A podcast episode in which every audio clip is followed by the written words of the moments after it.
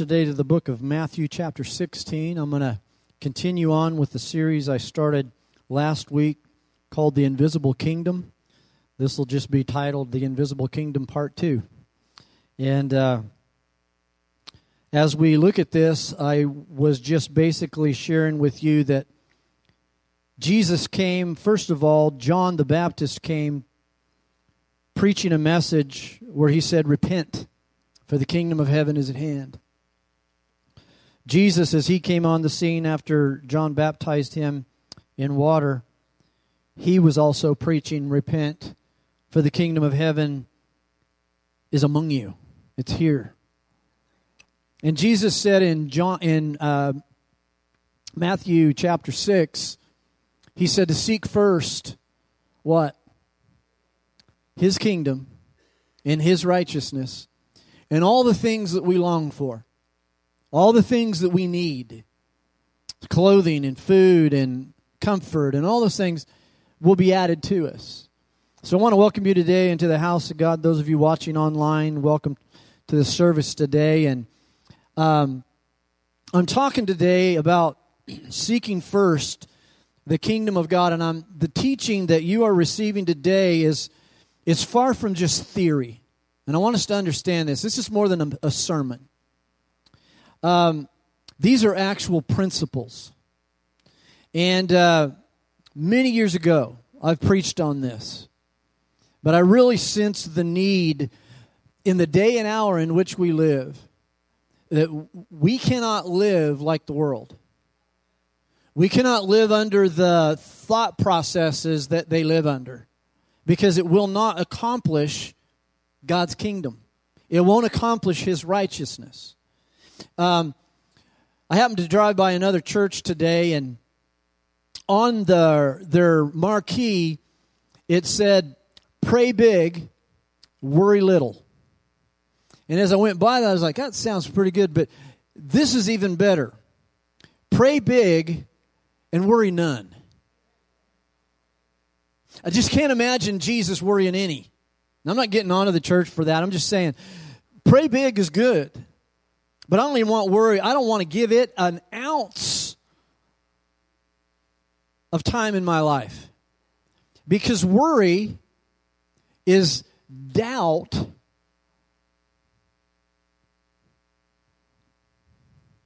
popularized or made okay.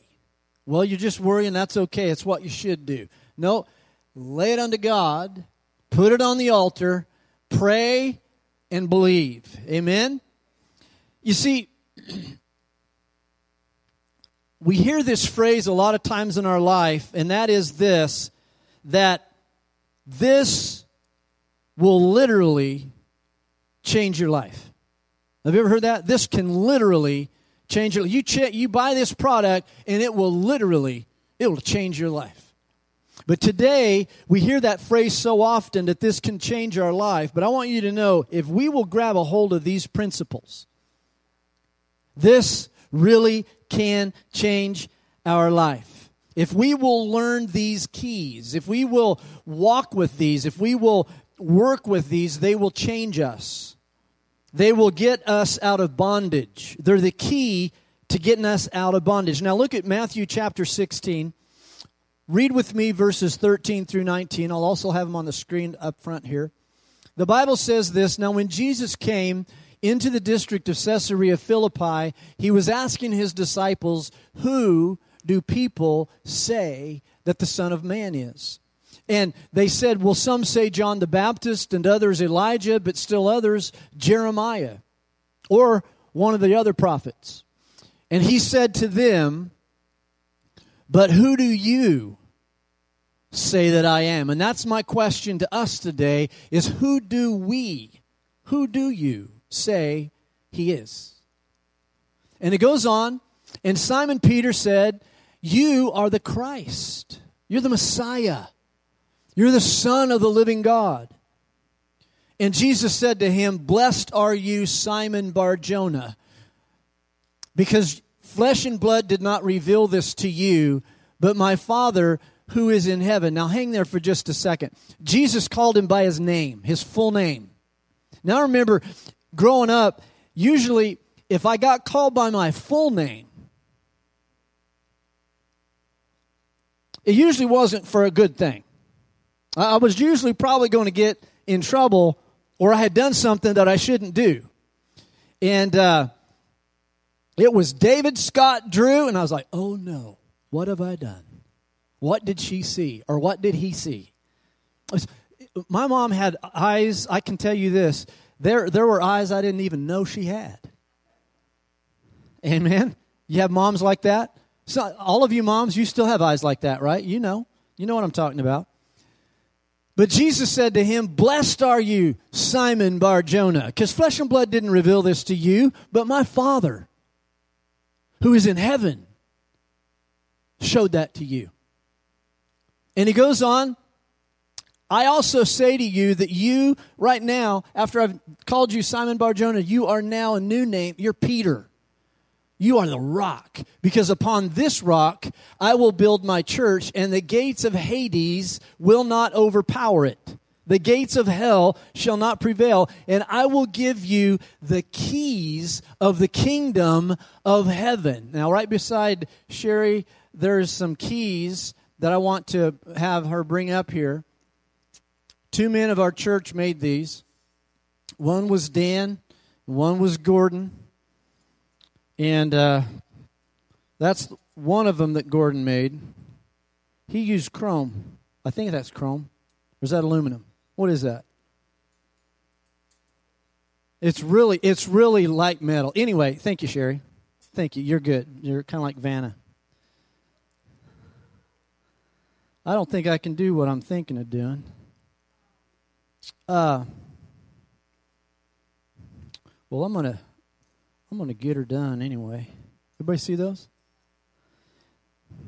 I used to have these little keys, and I was just like, no, these are the keys, keys of the kingdom. I want them big, and so uh, we got we got several keys in there, and I think I have as many keys on there as what I'm going to give you. But uh, there are some keys, and I put these out here for you to know. God's got some real things called keys that you and I need to walk with and operate in. In God's kingdom, we've got to learn in order to get loosed from bondages, we got to learn these keys. You see, for Simon Barjona, he was told by Jesus or told by God who Jesus really was. And he got his name changed. He was then called a rock. You know, on many occasions, Jesus quite bluntly stated, if you do this, then this will happen. If you don't do this, it won't happen. And sometimes I think in the kingdom of God, we wonder, well, Lord, why aren't you doing this? And I believe if we listened really hard enough, He would say, because you're not doing this. You see, I'm, I'm, I'm going to I'm gonna continue teaching you the kingdom keys, but before I do, I want to explain something that has got to be firmly fixed within your spirit. This must be a truth. Everybody say truth. That you fully come to grips with. There are two worlds out there. You got to come to grips with this. It's the title of the message. There is what I call the visible world. It's what we see. It's what's happening all around us. The visible world is in a crisis. That's probably the way a newspaper would put it Newsweek or Time Magazine. Here's the way the Bible puts it. In Matthew chapter 3, I believe it's John the Baptist, he says, The axe is already laid at the root of the trees. That's the way the Bible puts it. And the key words describing this world's problems are recession and debt and disease and crime and hunger and pollution and morality and poverty and education. And volumes are written on each one of these subjects, and each crisis carries the same theme hopeless. Hopelessness. Do, uh, do you hear what I'm saying? Do you feel what I'm saying? Do you agree with what I'm saying? I mean, it's, it's kind of the news outlet. And people today are crying for solutions that are too big for us. They're too big for government. They're too big for people. They're too big for parents. They're, they're too big for, uh, you know, our government. Uh, all of these things, they're like on the verge of collapse. Our finances are chaotic. Our atmosphere and I'm not talking about what we breathe in. What I, am talking about the atmosphere in which we live. It's become violent. It's become very hostile. Fear reigns everywhere in the world. Now I remember years ago before COVID, it was this was the this was I I just remember this. It would be around the fall, and this commercial would come on and it was intent, its intent was to scare you into doing something. Probably is the way I kind of took it. But it started off like this Watch out. Here it comes. The flu. Basically, it's like, oh my, oh my, here's the flu. What am I going to do? What am I going to do?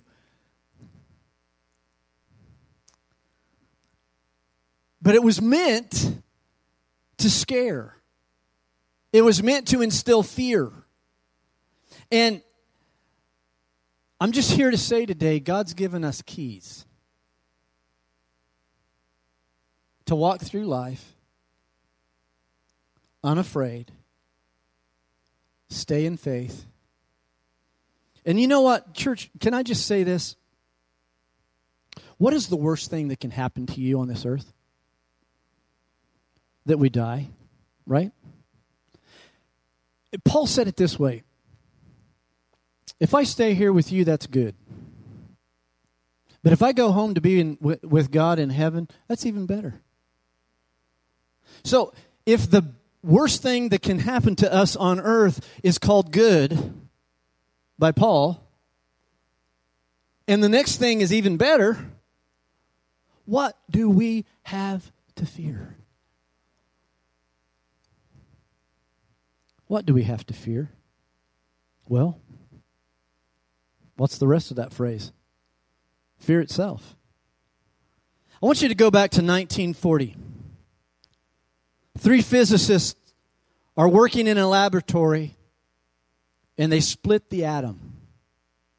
And they confirm the theory of Albert Einstein that E does in fact equal mc squared.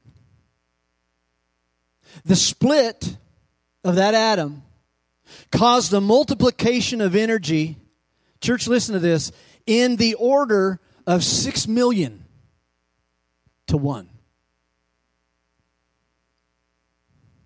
At last, man had discovered a source of cheap and abundant energy for the world forever. Men thought that the age old territorial disputes would end that wars would cease and no nation would be without. But you know what? History records a very different outcome. Because the work of those three men evolved into an age of terror, not an age of abundance. There was Hiroshima, there was Nagasaki. But that was only the beginning. Physicists quickly perfected nuclear fusion and a release of energy, listen to this 50 million to 1. That was then made. You see, the A bomb had been superseded by the H bomb. The atomic bomb was then outdated by the hydrogen bomb, and by 1950, there were two and a half billion people in the world. Today, we're knocking on 8 billion, and in that same time period, energy costs have they probably quadrupled in the past year. I haven't even really kept up with how all, all I know is it, every time I go, it takes more. Amen? And the national debt skyrockets while mistake while meanwhile unmistakable scent of what the bible calls the spirit of antichrist is in the air It was present at the Tower of Babel. It was present at Sodom and Gomorrah. It was present in Nazi Germany. And, church, it's present today. I'm going to show you how this works. First, there is a significant minority, then an actual majority of people who throw off the restraints of history. Are we seeing that? We're seeing more and more people throwing off the restraints of history, then the restraints of written law, then the accepted forms of morality, even churches. Then they throw off the church. And finally, they throw out God Himself. And that's the way it's worked down through history. And shortly after the turn of the 20th century, a false view began to take over America, although its name didn't become known immediately. The view came over America called humanism. It spread into all aspects of life until finally it even spread into the church. God is no longer viewed as creator. God is no longer viewed as healer. God is no longer viewed as provider. And meanwhile, nothing is working. Can I hear an amen? Bodies are wearing out as sicknesses and disease soar. Brains are wearing out trying to figure things out. Suicides are soaring. Schools are failing. Businesses are failing. Governments are failing. Why? Because there's another world out there calling to those of us who will hear, who have an ear to hear. You read the book of Revelation, and the Bible says, He who has an ear to hear, let him hear what the Spirit is saying to the church. Jesus often would say that. If you have an ear to hear, use it for that. Those, those, this voice in our ear will contradict those limited viewpoints and limitations of this world. Jesus will speak out and he will say this, and this is what he said to us this last week Seek first my kingdom and my righteousness, and all these other things, they'll be added unto you. John 6 or Matthew 6 33. Jesus had just declared in Matthew 4 17 that the kingdom of God was here. It's now here. And what he was saying was that this invisible world, this spirit world, had invaded the visible. The kingdom of heaven equals the kingdom from heaven. That kingdom is here on planet Earth today. How do I know? Because Jesus said, The things I do, you're going to do. Same Holy Spirit is here. And what you and I need to learn to do is to look from the visible world into the invisible, and it'll change as we look back into the visible the way we look into it. See, we need to look away from this physical, visible world of impossibilities. People look at it and say, well, that's impossible. To possible. Oh, no, it's possible. All things are possible to him who believes. But you see, we've got to do more than just look, we've got to enter that invisible world and bring the invisible into the visible realm. That's what Jesus did. You see, we're, we're face to face with the impossible every single day, and that's the news we hear. Everything's impossible. Church, can I just use one example? COVID. Let's just go there real quick. When it first came out, it was attacking the lungs, respiratory system. Now, it's like a common cold. Sore throats, possibly. In fact, the, there might be 18 to 20 percent that get a fever with this particular strain, this now BA5, whatever it is. It's like a common cold. In fact, if you call your doctor, if you have COVID, they'll probably just simply say, "Hey, just treat it like you got the cold or what, like you got the flu." It does not. It doesn't even mess with your smell and taste.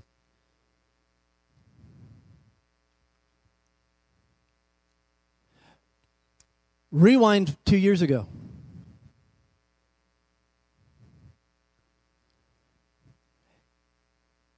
Had we stayed in that mindset and nothing had morphed, would we still believe that it would be possible that it wouldn't be that bad? That God could eliminate it, that God could keep us, that God could protect us, that God could walk with us in it. Because I don't think He's ever left us. You see, we are finite, but He's infinite. And He's either infinite forever or He's never been infinite. Because that's what infinite means. It means forever, forever past and forever future.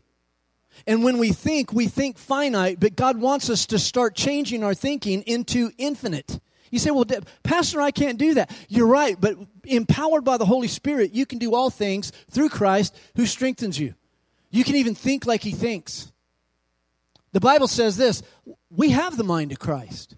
You say, Really? I do? Yeah, you do. But it's just what are you going to exercise? Are you going to exercise? How often are you in the Word of God? How often are you in the things of God? How often are you in the kingdom of God? And I'll tell you what, if you are 500 hours in the kingdom of darkness and five minutes in the kingdom of heaven, guess which one's going to be bigger? I mean, if you're listening to what the devil's saying, if you're listening to what the news is saying, if you're listening to what the naysayers are saying, and you believe that over what God is saying, I'll guarantee you who you're going to be acting like. Now, nobody here at Celebration Church, of course. But we need to look away from this visible world of impossibilities into this world of possibilities. We need to look away from the mortal and into the immortal. We need to look away from, from what the devil lives in to what Jesus lives in as a man. And many times he, he got frustrated when his disciples didn't live in it. After he had fed 5,000 men with two loaves and five, or two fish and five loaves, he said, "Go across, get in the boat and go across the water. I'm going to go up the mountain. I'm going to pray to my, to my dad, and when I'm, I'll, I'll join you there." And, and I'm sure they're thinking in their mind, "Well, how's he going to get over there if we got the boat?" And in the middle of here to there, there's a storm. And, church, can I just tell you, that's life. When God says go somewhere, it's not in some fun place to do some easy thing. I mean, when God sent his own son to come to the earth, did it, was it for something easy? Was there something fun? No, it was a tough place, hated him, wouldn't listen to him. The light came and the darkness wouldn't receive him. His own people wouldn't receive him. He ultimately had to go also, he had to go out to people that, the, the people that were believing him weren't even the people of God. We have the woman at the well. She's a half breed. She's half Jew, half Hellenistic Greek. she's she's Samaritan. She's the enemy. She's the wrong tribe. And yet God uses her to spread revival in Samaria. The Syrophoenician woman had a daughter that needed to be healed. And Jesus said, I came to the children of Israel and she said, Lord, but even the dogs eat the crumbs off the table that fall from the table. And he said, I, This is great faith. He said, She's healed. I mean, she didn't even let him tell her no. He came to the Jews, but he was like, Man, I like that. And, and so these disciples in between here and there, they go into the storm and they're on the Sea of Galilee on a journey Jesus himself sent them on. I want to repeat that. Jesus himself sent them on. And a storm arose. And, and their, their little boat is getting swamped with water and it shows signs of sinking. And they wake, you know, they're like, man, what's going on? And Jesus comes walking on the very thing that's hindering him. He's walking on the water. And he's like, Oh, ye of little faith. He doesn't. I mean, this happens a second time. He's in the boat with them this time. You'd think they wouldn't be afraid with Jesus in the boat, but they're still afraid with Jesus in the boat. And ultimately, he's asleep. He's sleeping through the things they're worrying about. That ought to tell you something. God's probably sleeping through the thing you're worrying about. He's like,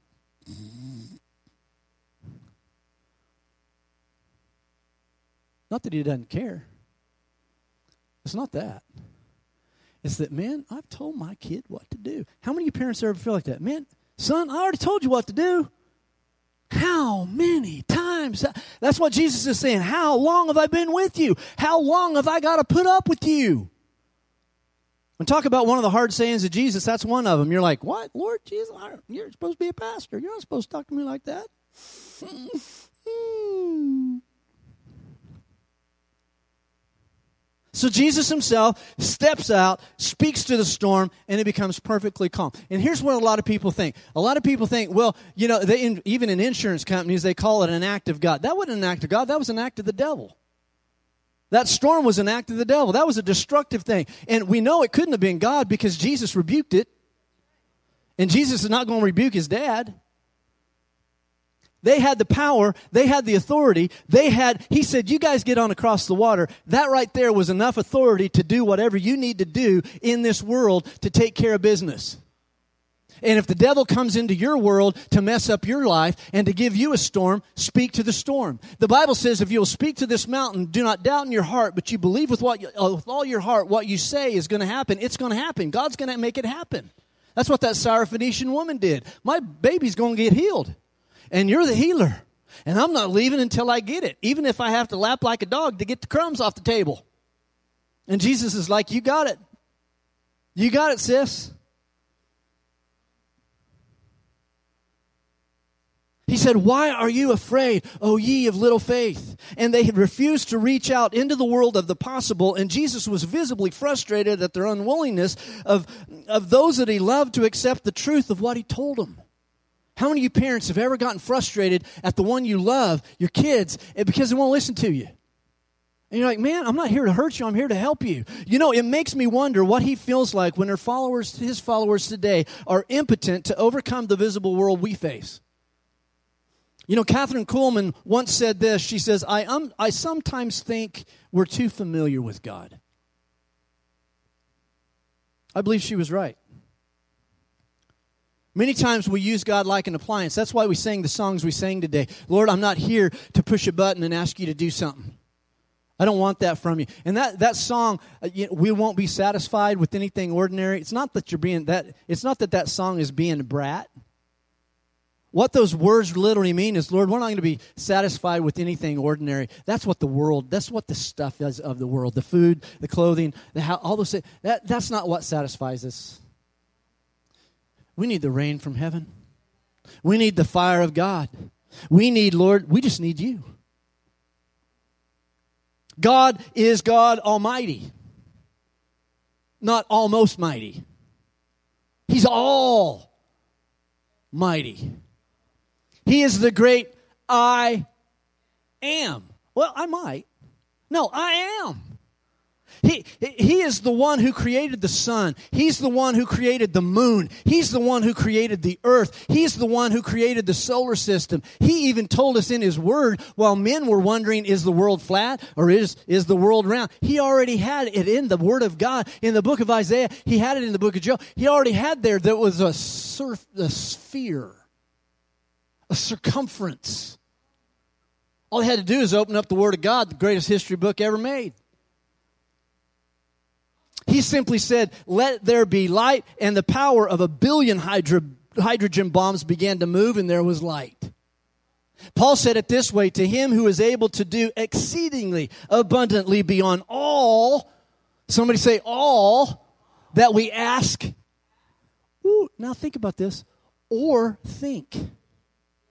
Now I'm going to ask you this. How many of you have ever asked God for something? Then how many have ever thought of something that you were afraid to ask God about?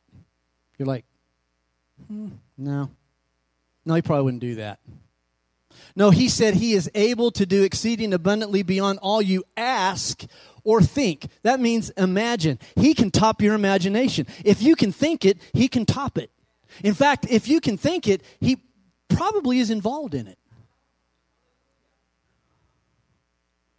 Not sin, But that's God. And Jesus said, have faith in Him. Touch Him, and anything is possible. If you have been uh, having an issue of blood for 12 years and you touch the hem of His garment, you don't even ask for healing, you're healed. The Lord wants us in league with the Father to the point that we see with Him, think with Him, as Jesus did, so we can say along with Jesus that we do only what we see the Father do. Are you with me today? Will you please forgive me for being a little excited? You see, that, that way we'll reach into the invisible world, and even though we're living in the visible, we'll bring it into our land.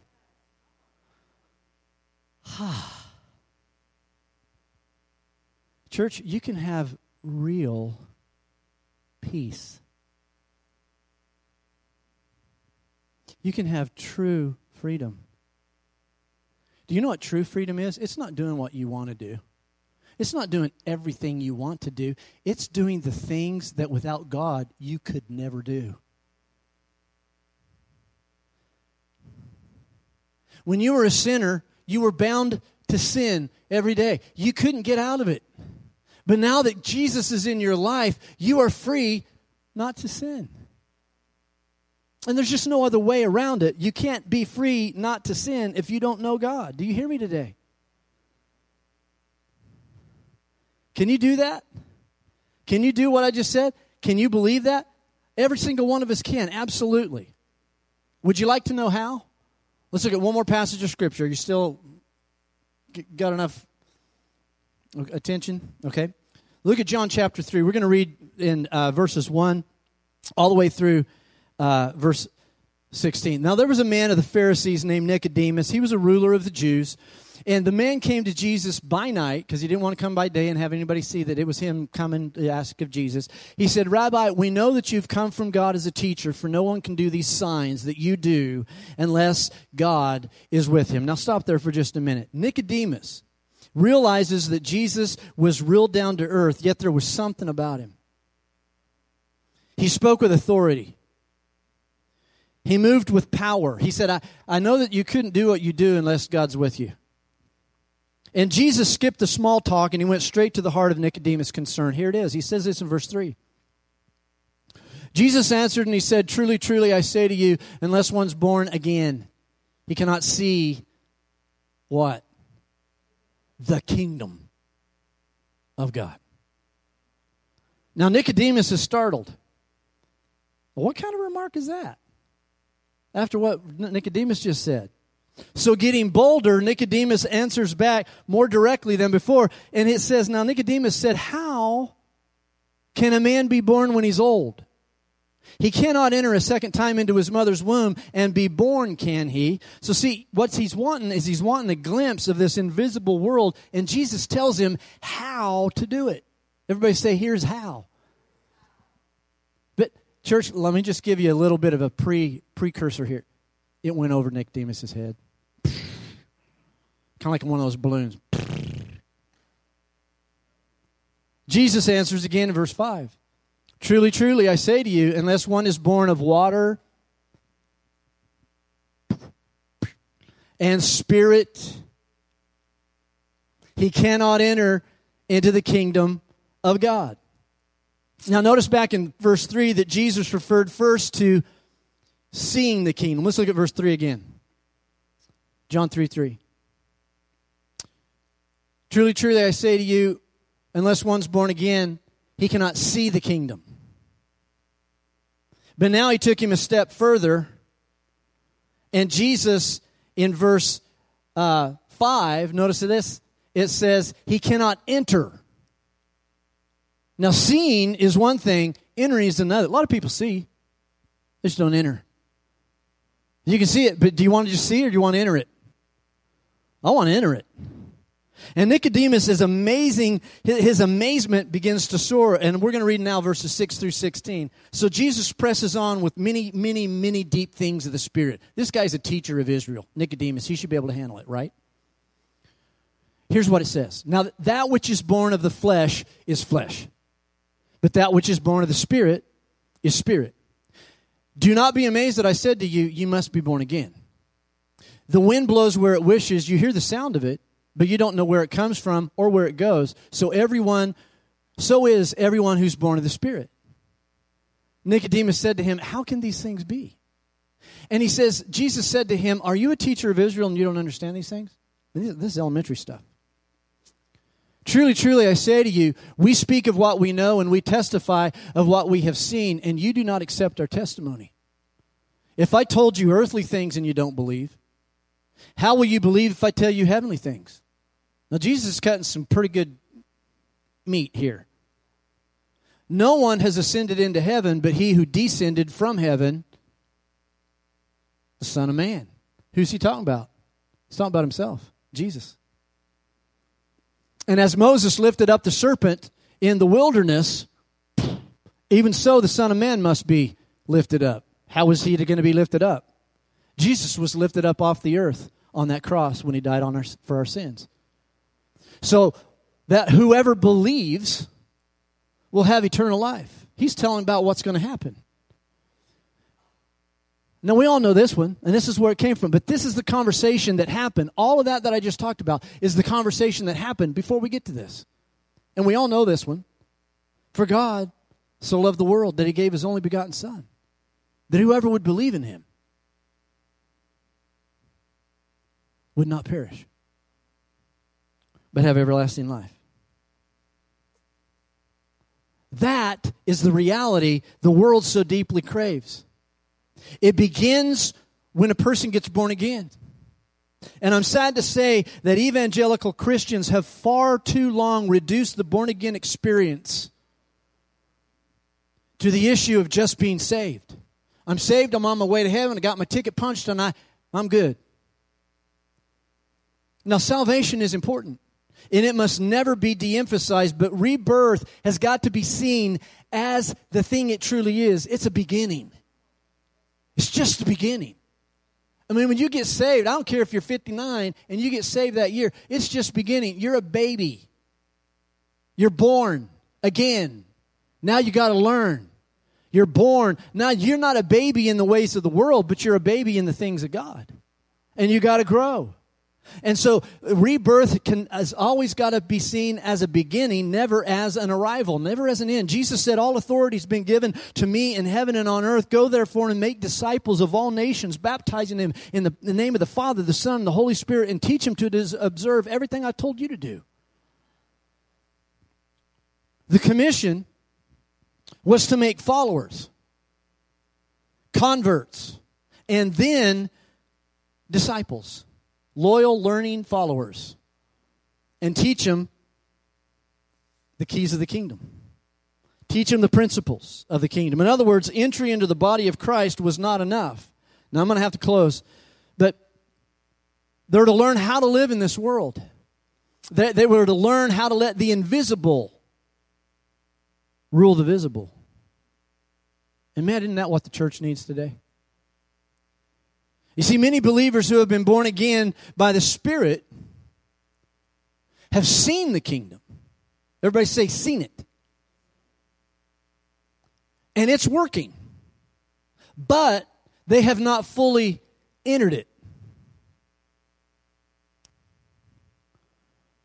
They still allow the conditions of the world to dominate their thinking, dominate their thoughts. How then do we enter? Well, we got to be saved. But here it is in Matthew 18. Look at verse 3. He said, Truly I say to you, unless you are converted,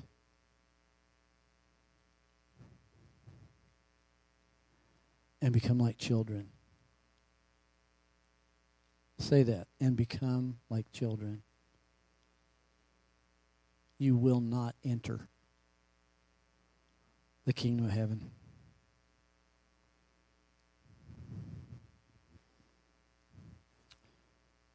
We must be saved, but then what? Become like little children.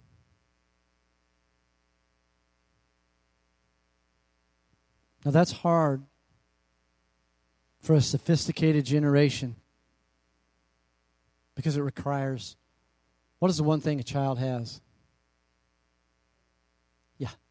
Faith in their mom and dad. Trust. Trust. You see, a child is willing to leap ahead and seize any opportunity that his father or his mother lays before him. Church, we all have a father in heaven. He's doing the same for us. He gladly offers us his inexhaustible riches and his power. And he's pressing them upon us. And if we'll only respond confidently, joyfully, exuberantly, like little children, we'll receive it. I'll close with this story. There was a man that boarded a ship in England. He was on his way to America. And he was in third class, low as he could get in the boat. And he brought a bunch of snacks with him, some food with him. And every time the meal bell would ring, all of his sweet mates would go and leave and begin to eat at the cafeteria while he would stay in his room and eat his cheese and bread. Those were his snacks. Every meal. And finally, the voyage, they finally arrived to America. And as he was deboarding, the captain asked him, Why did you never come to any of the meals for breakfast, lunch, or dinner? And he said, Oh, I brought my own food. I, I always ate. I just had some bread and cheese, and I had that each meal. He said, Because I couldn't afford anything more. And he said, Oh, didn't you know? Your ticket included all the meals.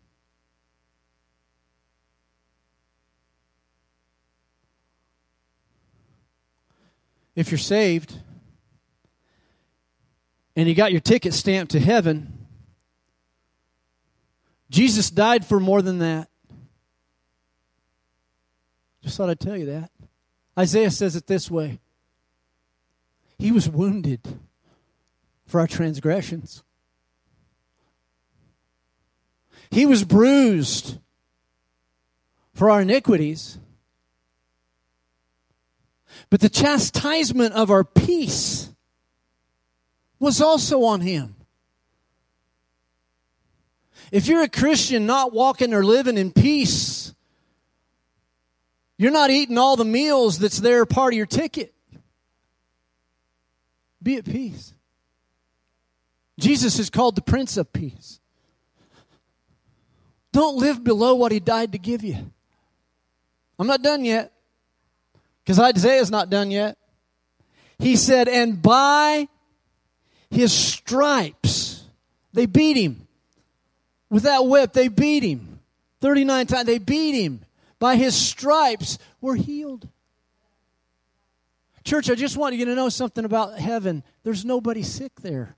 There's nobody blind there. There's nobody lame there. There's nobody wheezing there. There's nobody sneezing there. There's nobody that can't hear there. There is nobody that can't sleep there. Everybody that's there is healed. And Jesus said, disciples say, Lord, teach us how to pray. Now I got to stop. I, I just keep. I keep going. I could just keep going all day long on this. But Jesus said, "Here's what Jesus said when the disciples said, Lord, teach us how to pray." He said, "Our Father, who art in heaven, let your name be praised. Hallowed be your name." And the very next thing he says, "Your kingdom come. Your will be done." You say, so what do I do? You say, when the kingdom of God isn't happening around you, kingdom of God, come. Devil, get out of here. Will of God, be done. We haven't even gotten into the keys yet, and this is still, this is pretty good stuff from God. This is not my stuff. Church, I just got to let you know, all I get to do is read the book and then tell you about what I read. This is the funnest job in the world. In fact, this doesn't even feel like a job. This feels like I get to study and I get I get I get to live to study to preach.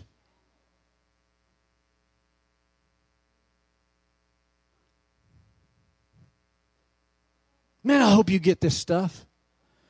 I hope everybody listening to this gets this stuff because this is powerful. This is invisible coming into the visible. This is the unseen changing the scene. Double entendre there. What we see and changing the scene around us. Amen. And I'm just here to say, you know what? There's going to be stuff happening in this earth, and you're going to go, Lord, I just don't understand it. Why didn't this happen? Well, why didn't that happen? And church, one day, it's, it's like a, a child doesn't understand you as a mom and dad why you don't do what they think you should do. And so sometimes we take that to God and we're like, God, I don't understand why you don't just, just wipe all those miserable people out. Just take the evil people out of this world. Just remove them from the planet. Just. You know who we're acting like?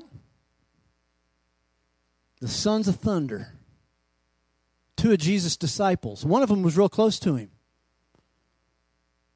James and John.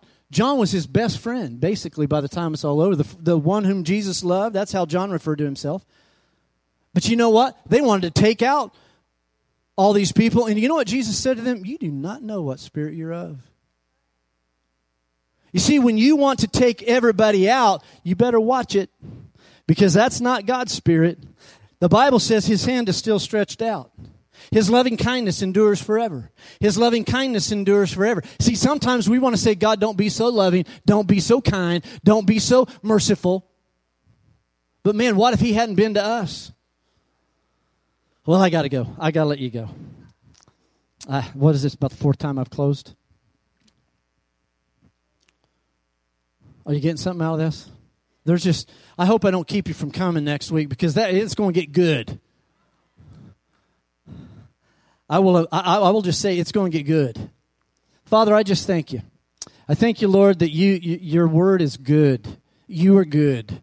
And Lord, there is nothing that the enemy can do that can trump that. It, there's nothing he can do that can quench that. And so, Lord, I just pray today you would get our minds, our thoughts, our attention off the garbage and let us get it on the riches of heaven. Let us get it on you. Let it get, you are the riches of heaven. And Lord, I pray that we would bathe in you, that we would bathe in your spirit.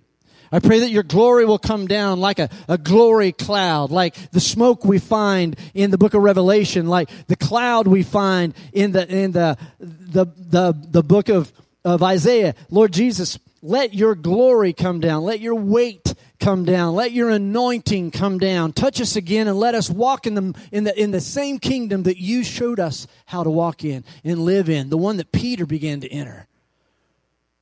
And Lord, as we go our way today, I pray that faith would rise in our soul, that worry would be dealt a death blow. I pray, Lord, that doubt would go, that faith would rise. Lord Jesus, that you would heal people. Lord Jesus, that you would save people. Lord Jesus, that you would provide for people, that you would give good news to those who have had bad news. And Lord God, let us learn and let us grow and let us be more of a disciple and closer to you than we've ever been before. And if that's your prayer today also, would you say a big amen? Amen. I love you, Lord. I love you guys as well. God bless you. Have a great week.